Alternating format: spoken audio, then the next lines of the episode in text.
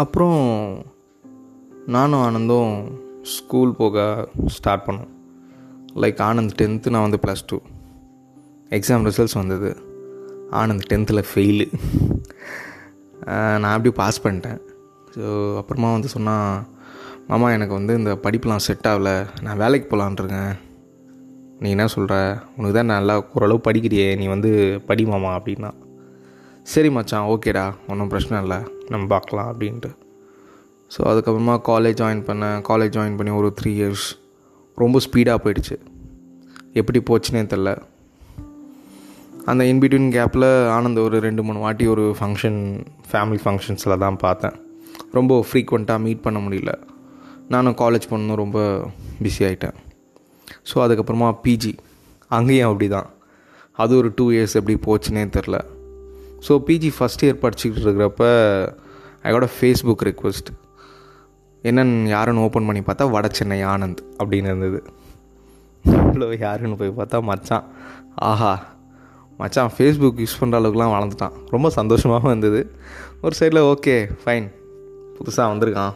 எக்ஸ்ப்ளோ explore பண்ணட்டும் அப்படின்னு சொல்லிட்டு விட்டேன். அப்படியே போயிட்டே இருந்தது.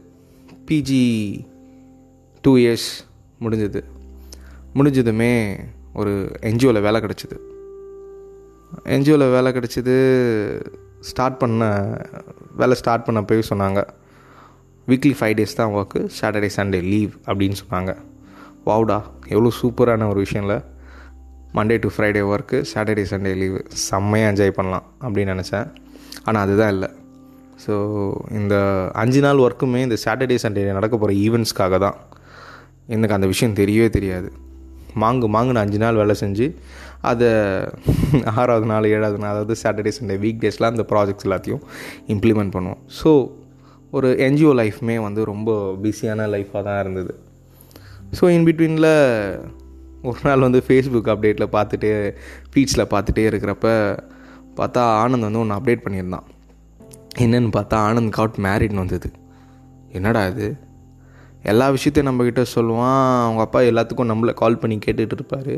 இந்த விஷயத்த மட்டும் எப்படி சொல்லாமல் போனாங்க அப்படின்னு சொல்லிட்டு ரொம்ப கோவமாக இருந்தேன். அப்புறமா தான் விசாரித்தப்போ தெரிஞ்சது ஆனந்த் வந்து அவனுக்கு கல்யாணம் ஆனதை அவங்க வீட்லேயே சொல்லுன்னு சொல்லிட்டு யாரோ பண்ண கூட்டுட்டு போயிட்டான். ஓகே ஃபைன் ஏதோ மச்சான் சந்தோஷமாக இருக்கிறான் அது வரைக்கும் சந்தோஷம் அப்படின்னு சொல்லிட்டு நானும் திரும்ப என்னோடய என்ஜிஓ ஒர்க்ஸ்லாம் பார்க்க ஆரம்பிச்சிட்டேன். ஸோ ரொம்ப பிஸி லைஃப்பாக இருந்தது. ஒரு குறிப்பிட்ட கட்டத்தில் ஆனந்தோட ஃபேஸ்புக் ஃபீட்ஸ் எல்லாமே ரொம்ப டிஃப்ரெண்ட்டாக இருந்தது. லைக் குட் பண்ணுற மாதிரி ஹர்ட் பண்ணிக்கிற மாதிரி இந்த மாதிரி ஏகப்பட்ட விஷயங்களை வந்து அவன் வந்து போட்டுட்டு இருந்தான். நான் என்ன பண்ணேன்? கமெண்ட் செக்ஷனில் போயிட்டு கமெண்ட் பண்ணேன். என்ன மச்சான்? எப்படி இருக்க? அப்படின்னு கேட்டேன். அவன் கொஞ்சம் காண்டாயிட்டு ஆ ரொம்ப நல்லா இருக்கேன். பார்த்தாலே தெரியுதுல? அப்படின்னு சொன்னான். ஸோ நான் கேட்டே எங்கடா இருக்க? சொல்லு நான் வந்து பார்க்குறேன். அப்படின்னு சொன்னேன். இல்லை மாமா இப்போ நான் உன்னை பார்க்குற சுச்சுவேஷனில் இல்லை. எனக்கு கொஞ்சம் டைம் ஆகும். ஸோ கொஞ்சம் எனக்கு டைம் கொடு. நான் இப்போ சொன்னேன்னா நான் எங்கே இருந்தாலும் நீ வந்து பார்த்துருன்னு எனக்கு தெரியும். நானே நல்லாவேன் சரியாவேன். அப்போ நீ வந்து என்ன பாரு அப்படின்னு சொன்னான் சரி ஓகேடா ஃபைன் ஒன்றும் பிரச்சனை இல்லை அப்படின்னு சொல்லிட்டேன். ஸோ இது போயிட்டே இருந்தது. ஒரு கட்டத்தில் திடீர்னு பார்க்குறப்ப திரும்ப அதே போல் கோட்ஸ்லாம் போட்டிருந்தான். ஏய் என்னடா அந்த மாதிரி திரும்ப போட்டுட்ருக்க? அவனை கையை கிழிச்சிக்கிற மாதிரி கோட்ஸு ஒரே ட்ரிங்க்ஸ் பண்ணுற கோட்ஸு அதுக்கப்புறமா எல்லாருமே யூஸ்வலாக அந்த ரொம்ப ஸ்ட்ரெஸ்ஃபுல்லானவங்களாம் போடுவாங்க. I like to walk in the rain ஏன்னா மழையில் நடந்தால் தான் நான் அடறது தெரியாது அப்படின்னு சொல்லியிருப்பாங்க ஸோ அந்த ஒரு கோட்லாம் போட்டிருந்தான் எனக்கு அதை பார்த்து சிரிக்கிறதா இல்லை சிந்திக்கிறதா எனக்கு ஒன்றும் புரியல. சரி திரும்ப நான் கேட்டேன் என்னடா? சொல்லு நான் வந்து பார்க்கணுமா? அப்படின்னு சொன்னேன். ஸோ பார்க்கணுமா அப்படிங்கிறது வந்து ஒரு டிசம்பர் டைமில் ஸோ அதுக்கப்புறமா டிசம்பர் டைம்னால நான் ஒரு கிறிஸ்டியன் கிறிஸ்டியன் இந்த டிசம்பர் டைம் வந்து கிறிஸ்மஸ்ஸு அந்த மாதிரி விஷயங்கள் எல்லாமே நிறைய நடந்துக்கிட்டே இருக்கும். கேரல்ஸ் அதெல்லாம் நடந்துக்கிட்டே இருக்கும். So I was quite busy in that அன்றைக்கி வந்து எனக்கு மெசேஞ்சரில் ஒரு மெசேஜ் வந்தது அவங்ககிட்ட இருந்து. அதை நான் ஓப்பன் பண்ணி பார்க்க முடியல. நான் அப்படியே விட்டேன். ஸோ இப்படி போயிட்டே இருக்க கிறிஸ்மஸ் வந்தது. கிறிஸ்மஸ் வந்ததுமே எப்பவுமே சர்ச்சஸில் இது வந்து எப்பவுமே நடக்கும். நாளைக்கு கிறிஸ்மஸ் தான் இன்றைக்கி ஈவினிங்க்கு நம்மளோட ஸ்கிரிப்ட் எடுத்து வந்து நாளைக்கு தர ட்ராமாவாக பண்ணிடுங்க அப்படின்னு சொல்லுவாங்க. ஸோ அதே போல் நியூ இயர்க்கும் நடந்தது. கிறிஸ்மஸ்க்கும் கொண்டாந்து நியூ இயர் நியூ இயர் முடிஞ்சது. நியூ இயர் அன்றைக்கி காலையில் ஒரு நாலு மணிக்கு நான் சர்ச்செலாம் முடிச்சுட்டு வீட்டுக்கு போனேன். வீட்டுக்கு போனப்போ அன்றைக்கி ஒரு பதினோரு மணிக்கு எழுந்துக்கிறப்ப ஆனந்த் அவங்க அப்பா கிட்டேருந்து ஒரு கால் என்ன இது மாமா கால் பண்ணுறாங்க அப்படின்னு சொல்லிட்டு கால் எடுத்தேன். கால் எடுத்ததும் மாமா சொன்னாங்க மச்சான் ஆனந்த் நம்ம கூட இல்லை அப்படின்னாங்க.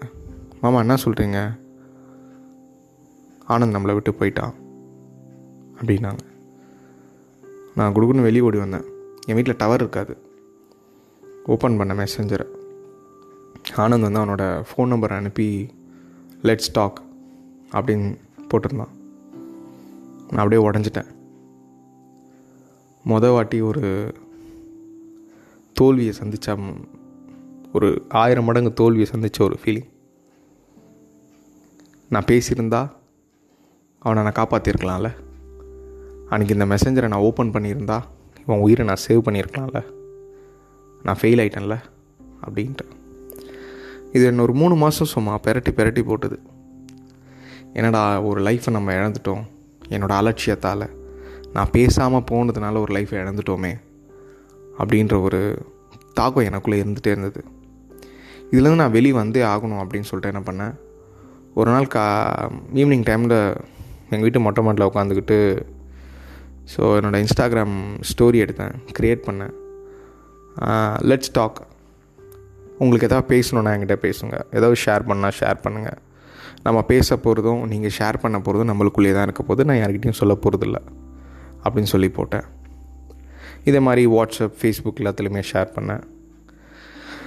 அன்னைக்கு மட்டுமே ஒரு முந்நூறு பேர் ரிப்ளை பண்ணாங்க. ரொம்ப ஆச்சரியமாக இருந்தது.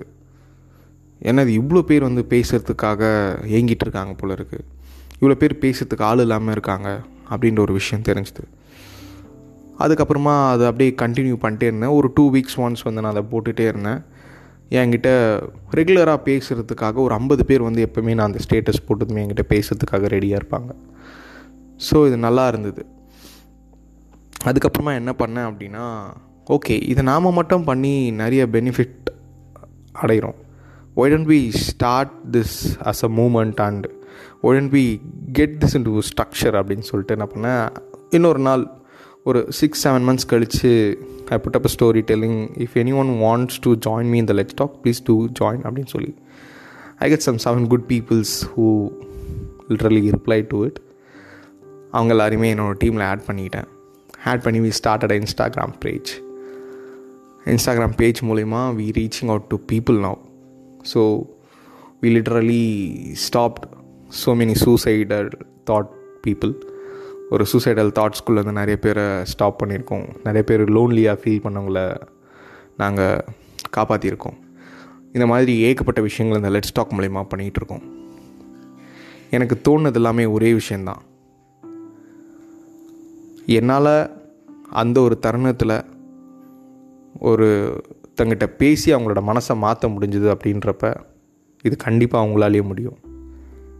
If I can change you can change we can change இந்த சேஞ்ச் கண்டிப்பாக எல்லாருக்குமே எல்லா விஷயத்தையும் மாற்றி கொடுக்கும்.